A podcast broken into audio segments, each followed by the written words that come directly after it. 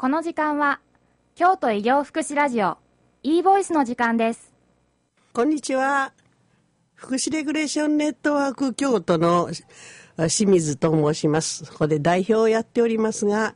一年中真面目に遊んでおります。聖母女子大学の短期大学の授業と YMCA 京都福祉専門学校の介護福祉士になる人たちに、えー、レクレーション援助法というのを教えておりますが、えー、日々は、えー、元気な老人の人。私自身も中に入りながらあ今日の元気を明日に持っていけるように。でいつまでも明日がまた明後日に持っていけるように元気を保てるように。そして一日が楽しく過ごせるような遊びを常にやっております。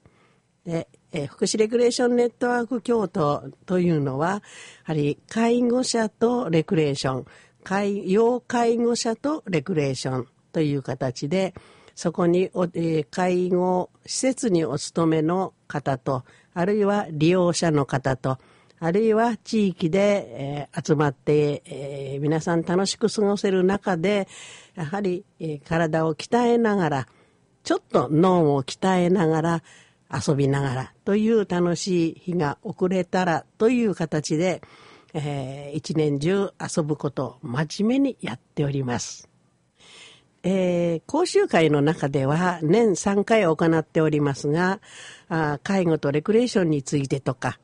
それから皆さんとどうしたら楽しく遊べら、遊ぶことができるかというアイスブレーキングとか、そういう遊びの中で遊び作りのプログラム作り、あるいは認知症、あるいはいろいろ病気を持った人、あるいは寝たきりの人たちとベッドの上で、えー、寝ながら遊べる、指を動かせるというような遊びを研究しながら、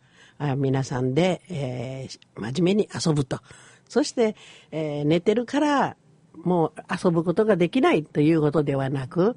楽しみながら寝ててもレクレーションっていうのは必要なんだなと思えるようなあ日が遅れたらという思いを毎日抱いております。ね、福祉レクレーションの魅力というと、まず、ま、まして高齢者施設では毎日がもうサンデー毎日のような日にちを送っている方に対して、えー、介護士は介護をするだけが精一杯っていう感じでもうあのつまらない毎日を過ごすのでなくそれでも自分たちにできる生きててよかったな